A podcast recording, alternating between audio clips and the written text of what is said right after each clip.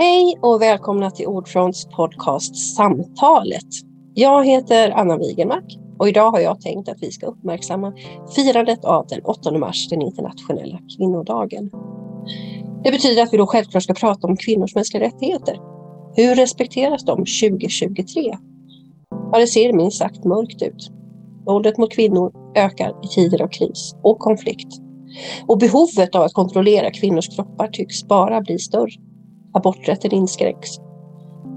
Förbjuds till och med i länder som där, de tidigare, där den tidigare varit fri. Och kvinnor som inte vill bära slöja fängslas och torteras.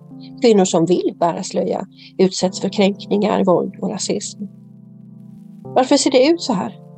Ja, det tänkte jag prata med Petra Töttman Andorf om. Hon är generalsekreterare för organisationen Kvinna till kvinna som faktiskt firar 30 år i år. Varmt välkommen till samtalet och varmt välkommen Petra Töttman Andorf.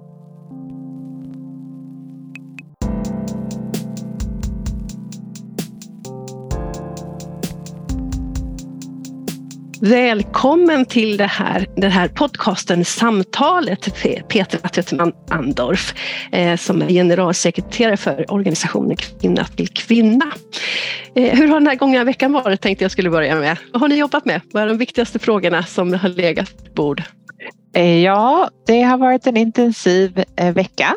Internt jobbar vi väldigt mycket med att hantera de nedskärningar av biståndet Eh, som har kommit utifrån den eh, ja, nu är de inte så nya längre, regeringen, men regeringens regleringsbrev som kom i december. Det har vi ägnat mycket tid åt. Men vi har också följt upp med våra partners i Syrien som drabbades av jordbävningen som hände i början av förra veckan.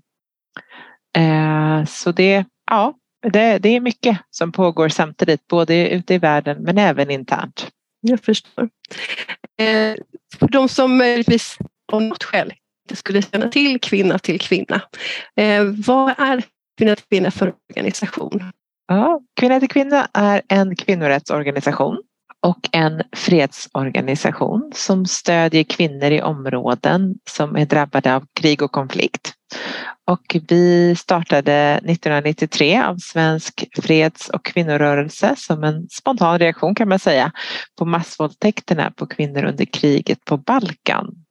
Och idag, 30 år senare, vi firar 30-årsjubileum i år, så är vi jättestolta och glada över att vi har möjlighet att arbeta ihop med över 150 partnerorganisationer i mer än 20 konfliktdrabbade länder för att minska våld mot kvinnor och för att stärka kvinnors rättigheter och kvinnors möjlighet till att delta i samhällsuppbyggnad och samhällsutveckling. Ja, det var, ju, det var ju lite kul, eller intressant att du nämnde det här med 30-årsjubileum för jag uppmärksammade också det när jag tittade på, för jag tänkte det måste vara i början på 90-talet som vi startade.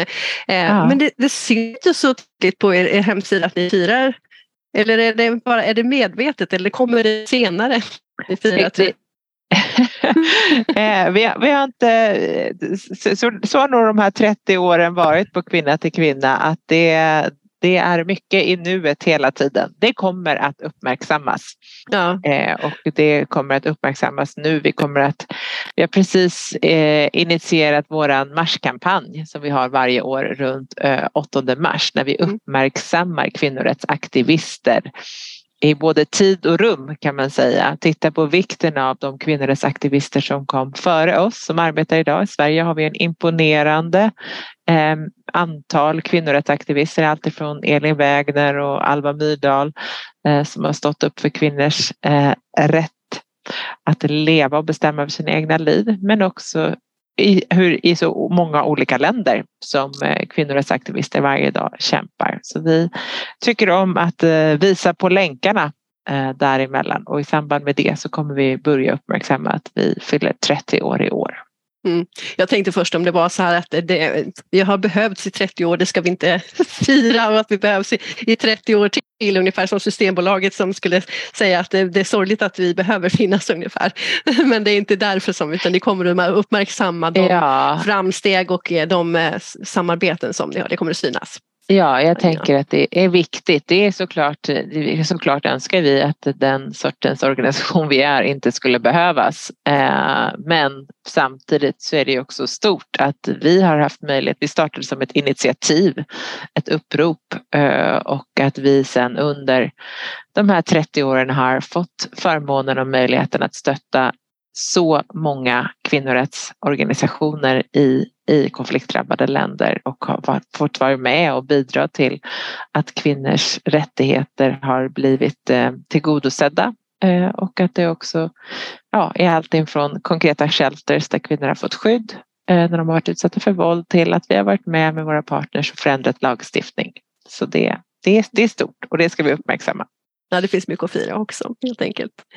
Eh, när jag introducerade det här samtalet eh, så ställde jag liksom frågan om eh, kvinnors mänskliga rättigheter nu genomgår en ny backlash och så tänkte jag så här, men hur många backlash kan man, liksom, och hur ofta kommer de? Är det någon slags cykel? För det, är, det är någonting som har pratats om i ja, nästan varje årtionde, kanske till och med ofta lättare nu för tiden. Är, ser ni, hur ser ni, hur ser ni på, på läget? Är vi inne i en ny backlash eller är det någon slags pågående repression som bara tar ny fart då och då när det gäller kvinnors mänskliga rättigheter? Ja, men som så mycket eh, samhällsutveckling så sker, ju, eh, sker det ju på parallella spår om man säger så. Absolut, backlashen är riktig eh, och den är här. Eh, och om man tittar på det här krympande utrymmet för civilsamhället att kunna agera så tycker jag väl att man kan säga att liksom 90-talet var väl någon sorts, nu när vi tittar tillbaka i alla fall, någon sorts lite golden era där mycket hände. Eh, vi har Pekingdeklarationen från 95 som har ju fantastiskt språk som man brukar säga i när det kommer till internationella dokument där ändå liksom många länder i världen enades om att vilja arbeta för jämställdhet och kvinnors rättigheter.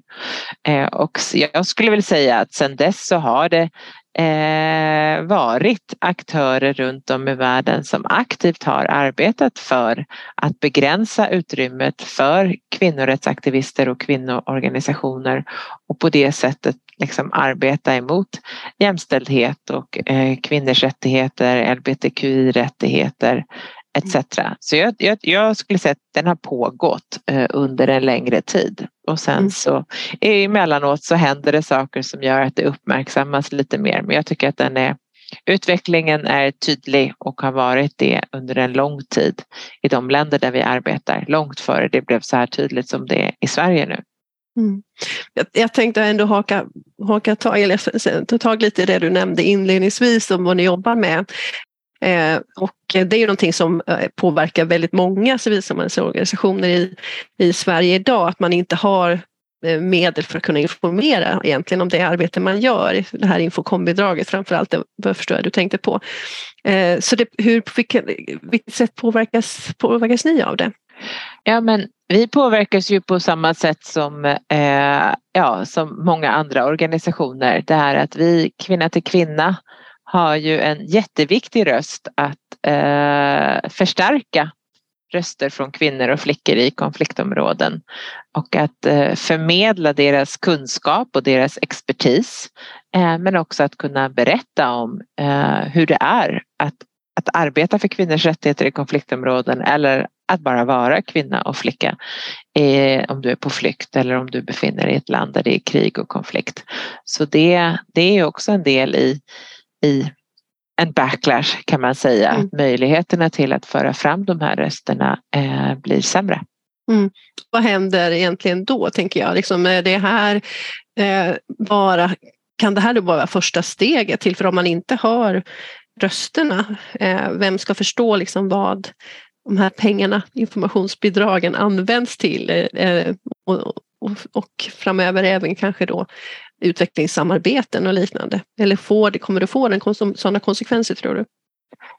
Jag tänker så här, informationsanslaget hade ju, det är inte ett självändamål i sig utan uppgiften med att det fanns resurser för att kommunicera om den verksamhet som sker är ju just för att visa på eh, resultat eh, och för att visa på vad det är som händer i andra länder utanför Sverige och när det finns mindre medel till att göra det, ja men då blir ju dialogen, diskussionen, debatten, eh, förståelsen eh, blir ju eh, fattigare, det blir sämre mm. Eh, i Sverige när vi inte vet det. Mm. Och jag tror också att Sverige och svenskar är eh, är intresserade av vad som händer i omvärlden och har länge haft en, en, en önskan eh, till att visa internationell och global solidaritet och det såg vi till exempel för ett år sedan när, när Ryssland eh, invaderade Ukraina att den generositeten och givmildheten var ju enorm. Så det mm. finns ju, jag, jag, tror ju på att det är många i Sverige som vill vara med och bidra till en bättre omvärld. Mm. Eh, så mm. ja, det, nej, jag, jag, tror inte att det är en, en, bra utveckling. Jag tror inte att det är ett bra sätt att Nej, jag tror inte att det är bra helt enkelt. Nej. Jag tror det kommer att bli säm, sämre ja. bistånd och sämre resultat av när man inte kan ha en diskussion om vad det är man gör och vad, vad, vad resultaten blir utav det. Nej, det blir osynligt på ett sätt, på ett sätt ja, och precis. då blir det också lätt att ta bort det. Eh, som du nämnde så har ni särskilt fokus på våld mot kvinnor och sexuella och reproduktiva rättigheter, hälso och rättigheter eh, och eh, även för kvinnors rättigheter i konfliktdrabbade länder. Eh, ser du någon särskild utmaning eller trend som påverkar de här områdena nu inför 2023 utöver det vi har redan nämnt? Ja, men någon, när vi pratar om så här, eh, bakslag för kvinnor och, och, flickor så någonting som har varit väldigt aktuellt under de, det senaste året är ju också det här, ja, men, som du säger, eh, SRHR, sexuella reproduktiv och hälsa och rätten till sin kropp och bestämma över sina egna kroppar. Eh, och det får ju jättestora konsekvenser eh, för kvinnor och flickor när de inte har rätten då att bestämma över sin egen kropp. Att de får sluta skolan och eh, lämna utbildningar och jobb och, och får en sämre livsinkomst. Så det blir ett tapp för hela samhället också. Förutom då alla personliga tragedier och livsöden. Så det, den, den problematiken, den utmaningen finns ju såklart. Den ser vi att den kommer hända framåt också. Mm. Absolut. Och där har ju också det som covid. Där såg vi till exempel i Rwanda där vi arbetar att antalet tonårsgraviditeter ökade radikalt som ju självklart då påverkar både de här unga mammorna eh, men även deras barn eh, mm. för resten av livet. Alltså det är ju mycket man pratar om vilka konsekvenser det kan få om man eh, inskränker aborträtten eller helt enkelt tar bort den. Eh, och du har ju nämnt några, men om du skulle beskriva det, vad, vad är det för, för risker? Är det, det handlar, kan handla om kvinnors, flickors hälsa, liv rakt av. Eh, möjlighet, ja, ekonomiska möjligheter, utbildningsmöjligheter. Eh, om du tittar på de länder där det har varit en, en, en, stor, alltså så här, inskränkningar i aborträtten, kan man är det därifrån man kan ta lärdom om vad som kommer att hända i de länder där, nu, där man nu inför nya begränsningar? Eller går det inte att jämföra länder på det sättet? Jo, men det tycker jag nog att man kan eh, jämföra och det finns ju även globala siffror som pekar på vad konsekvenserna blir. För det är inte så att, eh, att kvinnor, kommer ju, kvinnor och flickor kommer ju att fortsätta bli gravida, eh, oönskade graviditeter och de kommer, är det inte lagligt, ja men då tar man ju till eh, olagliga eh, metoder som ju är med mycket större risk för framförallt eh, kvinnans liv och hälsa. Så det, det, tror jag absolut att man kan se. Sen finns det ju vissa länder där det är extremt. Eh, som i El Salvador där kvinnor sitter i fängelse mm. för att de har haft missfall. Och det är på den ex extrema spektrat. Men det, det, jag tror att det är jättebra att ta lärdomar och utbyta erfarenheter från olika länder runt om i världen. Och det är ju väldigt mycket så som vi arbetar på Kvinna till kvinna, att föra samman kvinnor från olika konfliktområden som kan lära av varandra oavsett om det handlar om att ta hand om kvinnor som utsatts för sexuellt våld eller om det handlar om att vilja vara delaktig i fredsförhandlingar eh, på, på alla nivåer där fredsförhandlingar sker, alltifrån de statliga parterna till fredsförhandlingar på lokal nivå i, i byar och städer. Och det tror vi är en extremt viktig och framgångsrik metod att man får utbyta erfarenhet eh, av sina, sitt arbete. Fast det, även om man då bor i helt skilda länder på olika kontinenter så finns det många beröringspunkter som är värdefulla att dela. Mm. Men det är också som, på sätt och vis, här är ju en gammal fråga naturligtvis, men att det är ju också svårt för mig, kanske för oss, att se att, inte, eh, att länder som nu inför, tar USA som exempel då som där införs med väldigt stora eh, begränsningar av, av aborträtten i många stater i, i, USA idag. Som ju har kunskapen av närliggande länder som du nämnde, El Salvador och ser hur det har utvecklats där. Eh, det då fattas de här besluten och man ser också, alltså det är ju en ren samhällsekonomisk liksom, eh, negativ utveckling att kvinnor inte kan utbilda sig eller arbeta på det sättet som, som man förväntar sig. Eh, är, är det bara en maktstruktur, ett maktproblem som gör att det ändå finns den här önskan om att styra över kvinnors kroppar på det här sättet? Ja, men jag tror att ja, men i USA så är det dels är det väldigt ideologiskt betingat eh, eh, liksom, och, och, religiöst. Att det finns nog många aktörer som verkligen, verkligen eh, tror på det eh, de vill införa.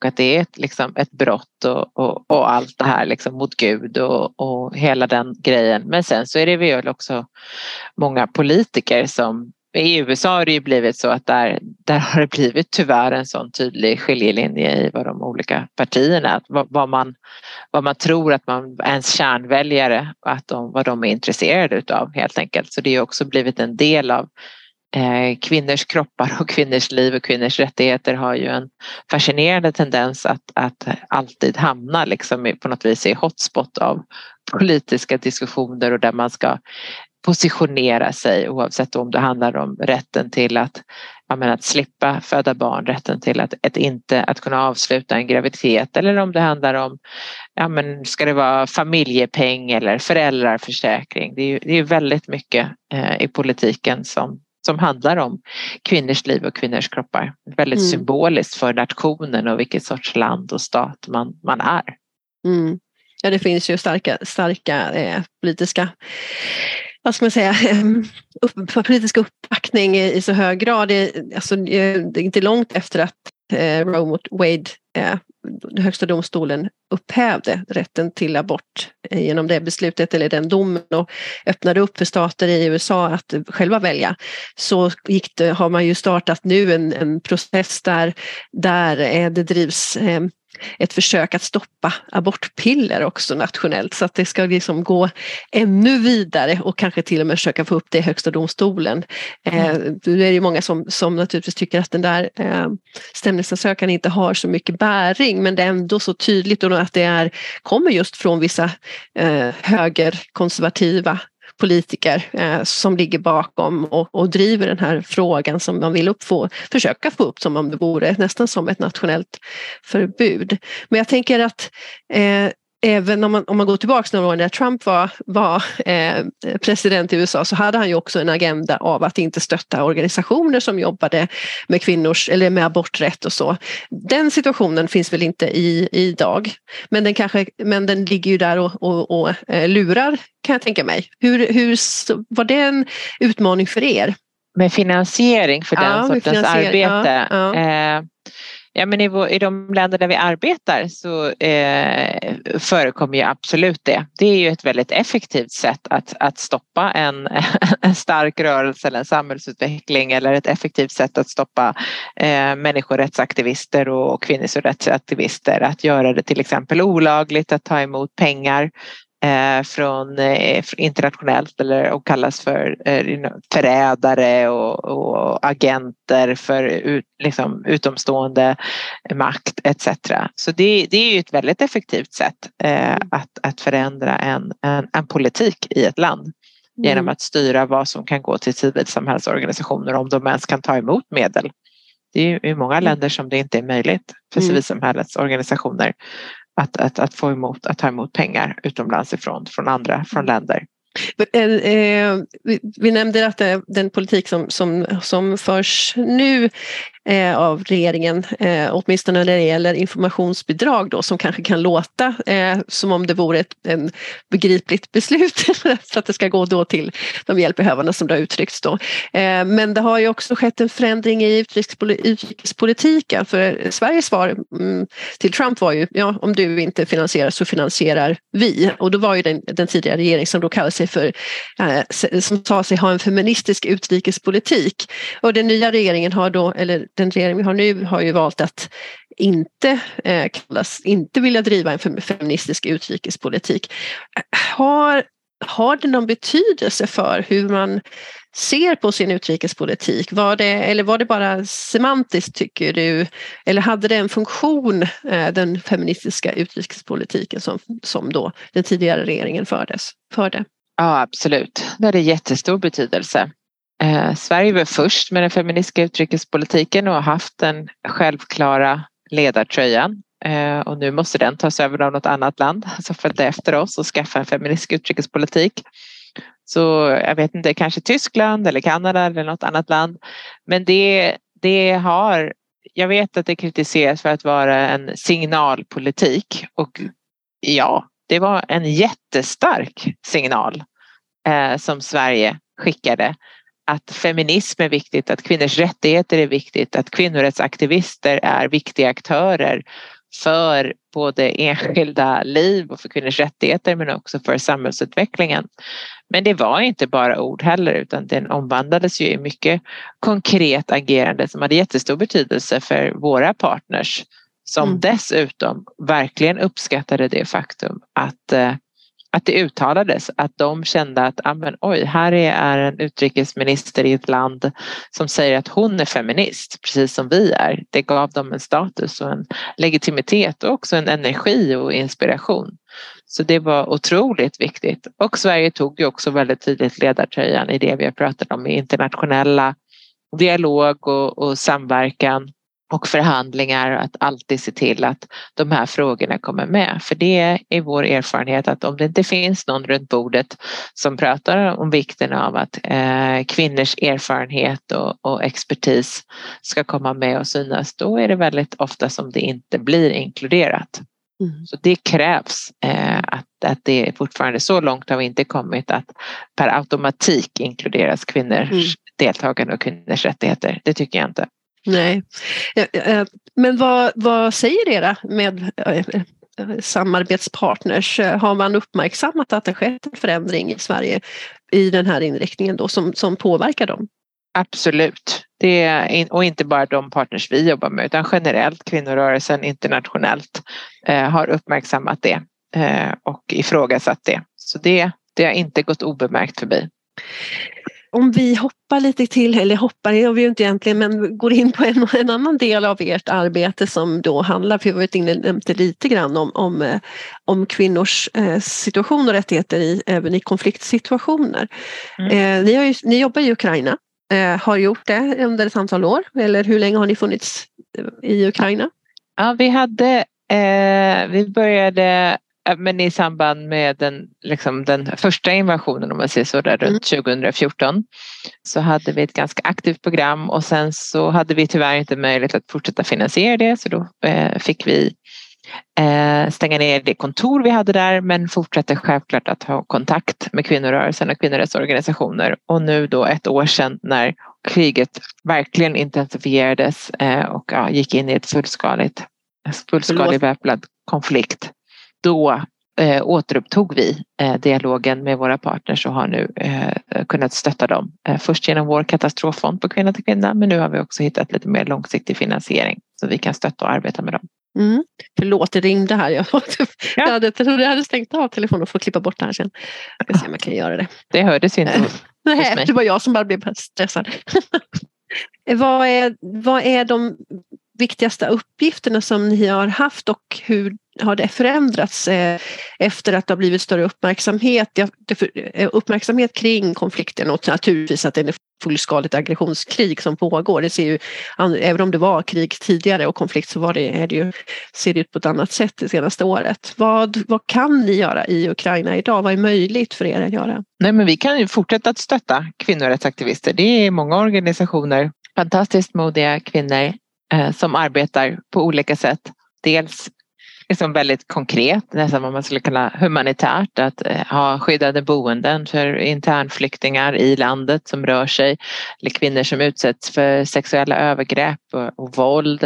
Eh, vi stöttar också en organisation som arbetar med medling i lokalsamhällen när det uppstår konflikter, när det helt plötsligt kommer väldigt mycket människor som flyttar sig till en stad eller en by eller en region när de är på flykt i landet så är det klart att det uppstår konflikter eh, om resurser eller bara om hur man ska leva tillsammans. Så Stöttar vi mm. partners som arbetar med den sortens medling och stöttar också flera organisationer som arbetar just med eh, LBTQ-personer och det är de speciella utmaningar som de har nu och de, de mänskliga rättigheter som blir, som blir ifråntagna dem på ett annat sätt. Så det, det, det, finns människor som verkligen organiserar sig och engagerar sig i Ukraina och vi har haft möjlighet att stötta ett fåtal av dem och det känns jättebra. Och sen självklart försöker vi driva på på internationell nivå gentemot EU och Sverige och, och se till att, att ett genusperspektiv implementeras nu i återuppbyggnad och i responsen. Och, ja,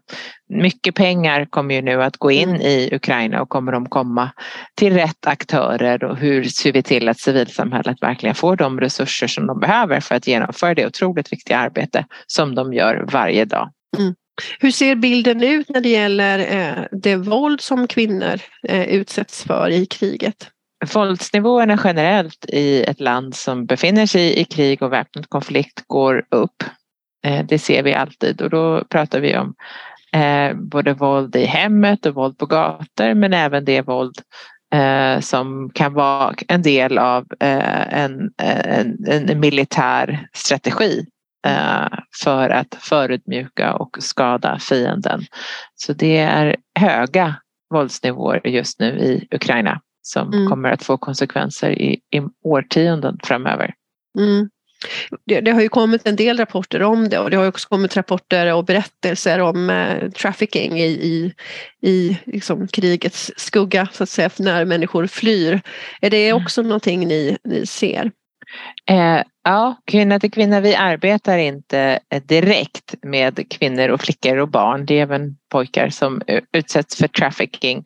Eh, men det vet vi ju i, i kriser eh, oavsett om de är orsakade av ett krig eller en naturkatastrof. När människor är väldigt sårbara eh, och utsatta då finns det alltid människor som är mm. redo att utnyttja dem.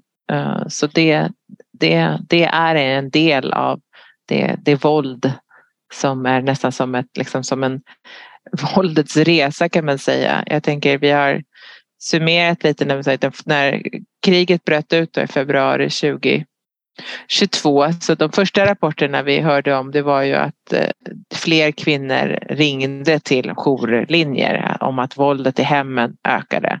Mm. Och sen hörde vi om en obekräftade rapporter vilket det är, eh, om att det hade förekommit både våld och våldtäkt i skyddsrummen. Och sen började det komma rapporter om de ryska soldaterna och det sexuella våld och det brutala våld som de utsatte ukrainska kvinnor för. Och sen hörde vi om då, precis som du säger, att kvinnor på flykt, att de blir utnyttjade. Vi hörde om den utsatta situation de befann sig över när de skulle ta sig in i Europa, ta sig över gränsövergångarna och liksom bli beroende av olika ja, män i olika positioner som har makt, om de sitter vid tullen eller hur det funkar. Och sen så hörde vi då som du sa precis som traffickers och människohandlare som befann sig i Europa. Och sen i den svenska kontexten då så hörde vi om individuella män som satt i bilar i Nynäshamn mm. Eh, och var redo att utnyttja de här kvinnorna, för det var ju kvinnor och barn som mm. framförallt kom. Och sen slutligen så hörde vi, såg vi i nyheter och var samtal med polis och hörde om hur antalet annonser för ukrainska kvinnor som eh, utsätts i prostitution ökade. Så det betyder att det fanns alltså män i Sverige som var villiga att betala för att begå övergrepp mot kvinnor. Och jag tycker att alla de här delarna, det är ju uppenbarligen, det är inte bara en aktör som utsätter kvinnor och flickor för våld när relaterat till en konflikt. Och det är inte bara i ett land. Eh, utan det är verkligen som att våldet följer efter och följer med eh, oavsett om du är kvar i din stad och i ditt land eller om du är på flykt eller när du anländer till ett annat land när du, där du förhoppningsvis då kan befinna dig tillfälligt eller i vissa fall för alltid. Så mm. det är en, en, ganska brutal verklighet om, och ett brutalt våld som mm. kvinnor alltid utsätts för. Mm. Vad, vad, kan man, så att säga, för där, som du precis sa, de människor är då i en väldigt säga, skyddslös position eh, och svårt både att fly från våldet, fly, svårt också att få upprättelse. Vad, vad, vad kommer att behövas framöver? För människor kommer ju vara i trauman naturligtvis. Det här, tar vi som, det här är det ju som du beskrev, inte, Ukraina är ju inte unikt på det viset utan det ser ju ut så, såg ut så i det arbete som ni gjorde från första början i Balkan och liknande också. Så de erfarenheterna har ni också med er. Men vad, utifrån det då, vad, vad ser ni kommer att behövas för de här eh, kvinnorna som utsatts för våld i nästan varje steg, eller kan kunna utsättas för det i olika steg eh, i kriget. Jag, men, alltså, jag tänker traumabearbetning är ju eh, otroligt viktig eh, och alla människor eh, är ju individer och eh, bearbetar trauman på olika sätt. Eh, men det som kommer behövas är ju resurser till att göra det och där är civilsamhället en viktig aktör eh, som kommer att behöva ha resurser för att eh, hantera det här. Och det här kommer ju vara för generationer framöver Eh, i Ukraina. Det här är ju ingen quick fix som går över på något år eller två. Och det ser vi från Balkan också hur viktigt det är att, att fortsätta prata. Och där har ju olika länder som har varit i krig eller utsatta för folkmord har ju hanterat det på olika sätt. Men eh, ja, det, det, går inte att sopa under mattan och tro att ett trauma bara försvinner. Och det tycker jag också är en diskussion som är viktig att föra i länder som Sverige. Mm. Eh, när man tar emot flyktingar som kommer från krig. Eh, och även liksom i, i, inte bara i första generation utan i andra och tredje. Att det behövs en, en större medvetenhet vad det innebär för människor. Vi ser, vi har ju många människor i Sverige nu som är, har familj och släktingar och sin liksom ursprung i Turkiet och Syrien. Ja, men vad betyder det mm. för dem att se nu de här traumat som människor genomgår bara på grund av jordbävningen som ju är en mm. naturkatastrof. Mm. det är ett långsiktigt arbete och det, mm. det kostar pengar och det måste få kosta pengar. Det är, det är människoliv vi pratar om. Mm om man går tillbaks, om man går till, till det rent juridiska och rättsliga i det hela så vad ser du för möjligheter att, eh, att offren för det här våldet kommer att kunna få någon upprättelse rent juridiskt då? Ja, den, den, den risk eller den chansen är väl ganska liten. Är det någonting vi ser så är det att strafffriheten för sexuellt våld är nästan total. Mm. Eh, och även om det har blivit bättre eh, sen, ja, sen 90-talet. Jag menar sexuellt våld kan ju nu för tiden både vara ett krigsbrott och ett, ett folkmord och vi har sedan år 2000 så har vi en säkerhetsresolution som heter 1325 om kvinnor, fred och säkerhet mm och vikten av det. Så det här, det här är ju frågor som finns på den internationella dagordningen. Men eh, helt klart är ju att det att det är nästintill eh, eh, ja, men total straffrihet som sexuellt våld och våld mot kvinnor begås. Och det är ju inte bara i krig och konflikt. Eh, det är ju en, en av de brott som är väldigt svåra att, att, att döma och att, att, liksom att ut, utdöma straff för. Mm. Så där. Men det är bara fortsätta att hålla att hålla, liksom, vad säger man, hålla spotlight på det. Fortsätta mm. arbeta och fortsätta uppmärksamma. Mm. Det är många som här, eh, eh, många organisationer jobbar ju med att samla bevis som man säger i kriget då i Ukraina. Ja, eh, jättebra. Ja. ser man, eh, finns det en blindhet även där för sexuellt våld tror du? Eller är det bara när det kommer sen upp i domstolar som, det, som den här blindheten uppstår? Eller behövs det särskild kunskap som för, att, för det är ju, eh, ja. Ja, absolut att det behövs särskild kunskap av de som samlar in bevis och också en förståelse för att det är fortfarande väldigt skambelagt. Mm. Det är det ju även i länder där det inte är krig och konflikt att det har blivit utsatt för sexuellt våld eh, och att det kan vara skambelagt för liksom en hel familj eh, eller en hel släkt eh, om en kvinna eller flicka blivit utsatt för sexuellt våld. För att inte tala om, om när män eller pojkar blir utsatta för sexuellt våld. Det är mm. också väldigt eh, skambelagt. Eh, så det, det är ju en del utav att det är väldigt svårt att liksom föra fram de här frågorna och att kunna döma eh, utifrån det. Mm. Men visst behövs det expertis. Och, eh, men det, det, det här, den här, just den här frågeställningen kom ju upp väldigt tidigt ändå under konflikten i Ukraina. Att man började prata om det och vikten av att samla in bevis för att senare eh, kunna döma.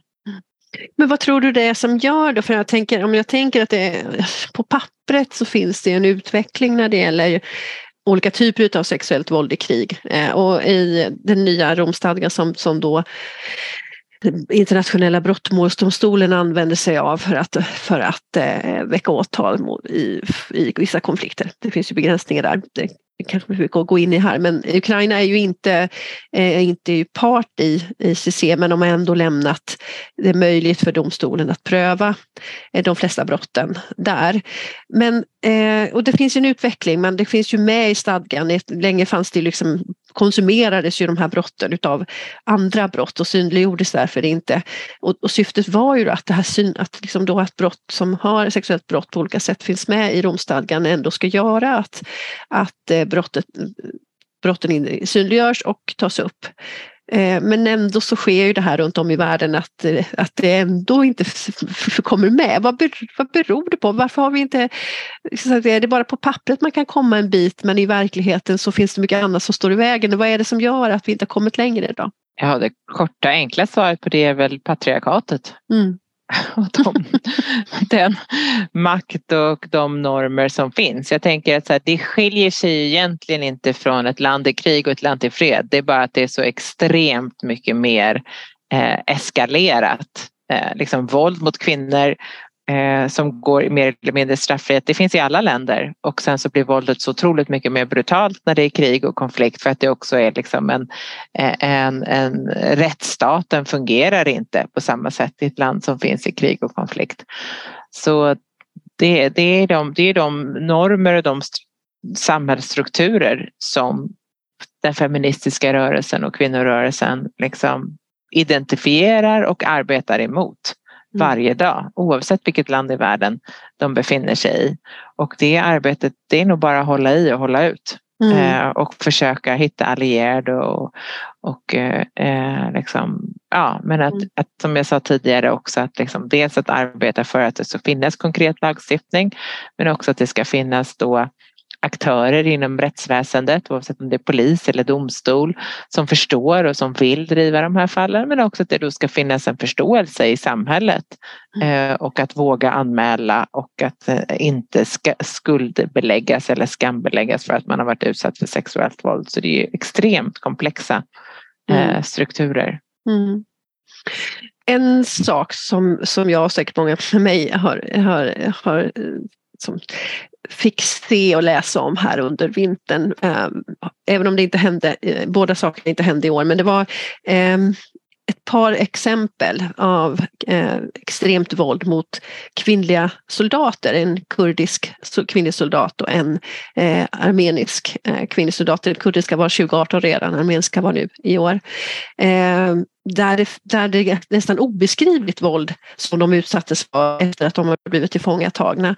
Det här, och, och, och samtidigt kan man säga också, vet vi också att det faktiskt, eh, soldaterna blir allt fler i, i, i olika krigssituationer. Det finns rena kvinnliga förband också. Eh, eh, är det här är det här liksom, vad, är det patriarkatet eller, eller vad är det som gör eh, kvinnohatet så starkt att de här kvinnorna utsätts för, för så, eh, så extremt våld som de, är, som de blir utsatta för?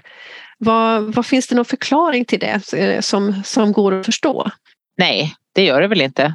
Eller jag menar så här, jag, jag, tycker att våldet, det våld som kvinnor och flickor utsätts för varje dag världen över är faktiskt nästan oförklarligt. Det, det är, jag tycker det är väldigt svårt att...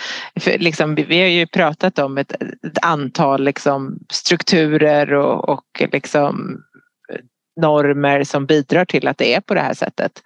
Eh, men egentligen så är det ju helt oförklarligt att det ska behöva vara på det sättet. Och jag tror inte, liksom, kvinnor är ju överlag mer utsatta för sexuellt våld än män. Så jag tänker att det är naturligt liksom, på det sättet att det inte är konstigt att det händer kvinnliga soldater heller. Och jag, jag är ingen expert på, på just de här siffrorna men jag, jag vill med minnas att även när man tittar på i USA finns det ju många kvinnor eh, som är liksom soldater eller i marinen eller i flygvapnet och, eh, och där liksom våldtäkt eh, inom, liksom, inom det militära i USA, där är det ju i princip liksom en absolut majoritet som jag vill minnas som, som utförs då av, av andra eh, soldater. Där handlar det inte om fiende soldater som utsätter dem för det här. Mm. Och liksom, kvinnor utsätts för våld och sexuellt våld eh, oavsett eh, i vilka delar av samhället de befinner sig i, om det är det mm. militära eller det civila eller i hemmet eller på gatorna. Mm. Eh, så, så finns våldet alltid närvarande, mm. någonting som kvinnor och flickor behöver eh, hantera, behöver planera för. Så, man ska, så, så precis som i vilket annat samhälle, del av samhället som helst så, så är, är kvinnor mer extra utsatta. Det liksom har inte ingen betydelse om du har en, en, uniform eller inte och det blir inte liksom att du blir en, en om, du, om det är så också att man utsätts för våldtäkt trots av, av sina egna som du säger, så eh, för bara för att man är kvinna så är det samma sak eh, i en krigssituation eller konfliktsituation.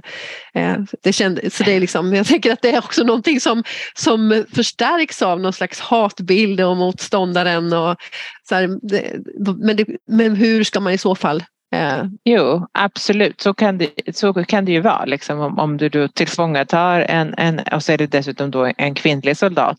Och så finns det väl också den här dimensionen av att en, en kvinna som våldtas det är inte bara att du skadar inte bara den kvinnan, du skadar ju hennes familj och liksom motståndaren genom att förnedra dem för att de inte kunde mm. skydda eh, sina kvinnor, liksom, så, så, som retoriken är i liksom, att det, det, det är nationsstaten och männen har den beskyddande rollen och kvinnor har liksom, att ta hand om familjen och fostra barn och föda barn. Så det är klart att det finns ju den dimensionen också i att, eh, att, att om du då tillfångatar en kvinnlig soldat eh, så kan det ju vara så att det också blir som en extra bestraffning gentemot hennes då manliga eh, kollegor i den trupp hon har varit i att de inte lyckas. Liksom att nu har de våldtagit en av deras kvinnliga kollegor. Mm. Så det, mm. det finns mm. nog många. Men det här, jag ska ärligen erkänna att jag har inte forskat eller studerat det här eh, i någon Nej. detalj utan det, vi kan väl konstatera att patriarkatets strukturer och normer finns i, i alla delar eh, av våra samhällen och i alla länder. Mm. Du, vad heter det, eh, jag tror eh, UN Women's eh, eh, Executive Director eh, uttalade här för ett par dagar sedan om att, att 2023, hon spådde att 2023 skulle vara hennes största utmaning sen, ja nu har UN Women funnits så super, superlänge men ändå det mest utmanande året för dem. Vad tror du hon la eh, de, den den bedömningen. Vad är det som gör 2023? Är det liksom konflikterna? Är det liksom, ja, det här var ju i före då eh, eh, eh, jordbävningen och så liksom. Men vad är det som gör att vi nu ser framför oss kanske ser ett år där kvinnors mänskliga rättigheter kommer att vara sättas under stora utmaningar? Ja men det är ju, jag tänker att det är mycket i världen just nu som är lite utmanande. Mm. to say the least. Eh, och förutom att liksom vi har ganska höga nivåer, det är många väpnade konflikter som pågår runt om i världen, så ska vi också påminnas om att vi hade ju liksom i princip precis, precis nästan tagit oss ut ur eh, liksom, eh, eh covid och en pandemi som verkligen hade effekter på kvinnors rättigheter och på våld mot kvinnor och liksom ekonomin i världen. Så det och i kombination med eh, som vi är nu, liksom i, det ser vi med valutor och inflation och, och liksom ekonomiska utmaningar och det drabbar ju alltid Covid drabbade kvinnor väldigt hårt, mm. många kvinnor i informella sektorn där jobb försvann helt och hållet. Så eh, eh, det kan finnas ett antal globala trender och utvecklingar som hon tänkte på men jag tänker väl att det, liksom, eh, det, det, handlar, om, det handlar om kris och krig och katastrofer. Det handlar om den ekonomiska utvecklingen vi ser just nu och även eh, ökade klimatkrisen tänker jag mm. som ju mm. drabbar kvinnor också fattiga, drabbar fattiga människor väldigt hårt och en majoritet av fattiga är ju är kvinnor. Det finns många fattiga kvinnor liksom. så det, det är många saker just nu Eh, och i kombination då med en global backlash mot eh, kvinnors rättigheter. Liksom antalet demokratier minskar i världen, antalet eh, liksom autokratiska stater ökar eh, och de brukar inte eh, sätta kvinnors rättigheter och jämställdhet högt på agendan. Så det, det finns nog många saker i, i UN Women's analys som hon som hon kunde peka, som man som kan peka på. Ja, som hon ja. kunde peka på tror jag. Ja, ja. Och ni utlöste 2021 innan, under pandemin där, eller, eh, och innan så att säga, det här fullskaliga aggressionskriget utbröt så, så sa ni att det var då att eh, mäns våld mot kvinnor var inte bara ett samhällsproblem utan ett akut samhällsproblem. Och det måste ha blivit ännu mer akut, tänker jag då. Ja. Ja, men verkligen. Just det. Vad, vad, vad är ditt bästa tips då? Vad, vad måste vi, det är klart att det är ju inte bara kvinnor som måste jobba för de här frågorna eh, utan många, hela världen, eh, med alla. alla. Eh, men vad skulle vara ditt bästa liksom, tips och råd för oss som vill, som vill liksom medverka i den förändring som, som ni ändå jobbar för? Vad är, är det? Vad ska man göra? Ja, men det första tycker jag ska göra är att, att liksom faktiskt informera sig själv och att liksom förstå att det här är på riktigt och att mänskliga rättigheter aldrig kan tas för givet. Demokrati kan inte tas för givet, inte jämställdhet och inte kvinnors rättigheter. Eh, så det här det är en utmaning och det är en utmaning för oss alla. Eh, och sen så tänker jag att det är, det är väldigt individuellt vart man befinner sig i sitt liv. Vissa människor har möjlighet att aktivt engagera sig i frågor eh, som till exempel de som Kvinna till kvinna arbetar med. Eh, men annars att se till att vara solidarisk. Eh, solidaritet och systerskap och att stötta de mm. organisationer som faktiskt gör det här arbetet. Liksom det är mycket möjligt och väldigt välkommet att till exempel stötta Kvinna till kvinna genom att bli månadsgivare eh, eller liksom swisha pengar i vår kampanj och det kan man kanske tänka vad spelar det för roll liksom om jag skickar en liten peng men det spelar en jättestor roll och både av det, liksom det finansiella med det, det, det, vi kan göra med de finansiella resurserna men också för att visa på att eh, liksom, vi på Kvinna till Kvinna, vi, vi backar kvinnorna i konfliktområden och det är ju en fantastisk känsla om vi vet att det finns många kvinnor och män i Sverige som tycker att det arbete vi gör och våra partners gör är viktigt. Så det är liksom verkligen en dubbel mm. Eh, betydelse av den lilla pengen. Så liksom som om man kan avvara det. Det är jätte, jätteviktigt att visa att man, man står upp för kvinnors rättigheter och det kan låta som en klyscha men det är verkligen tillsammans som vi kan göra förändring och där kan vi ha olika roller och stå olika långt fram i kampen om man säger så men alla behövs. Mm. Det är ju 8 eh, mars snart. FNs kvinnokommission sammanträder yeah. bara dagarna innan. Kommer du att vara där? Nej, det kommer jag inte att vara. Jag kommer Nej. att vara hemma och eh, fira 8 mars och fira kampen här i, i, i Stockholm och i Sverige. Ja, vad ska, vi, vad ska vi fira i år tycker du då?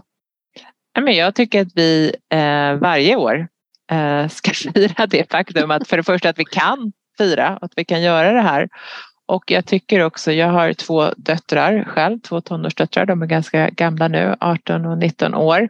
Men jag har alltid sagt till dem att om de ska vara feminister eller inte, det får de välja själva. Självklart har jag ett önskemål, men det, det, det är deras val. Liksom. Och det tycker jag, det är alla olika individers val.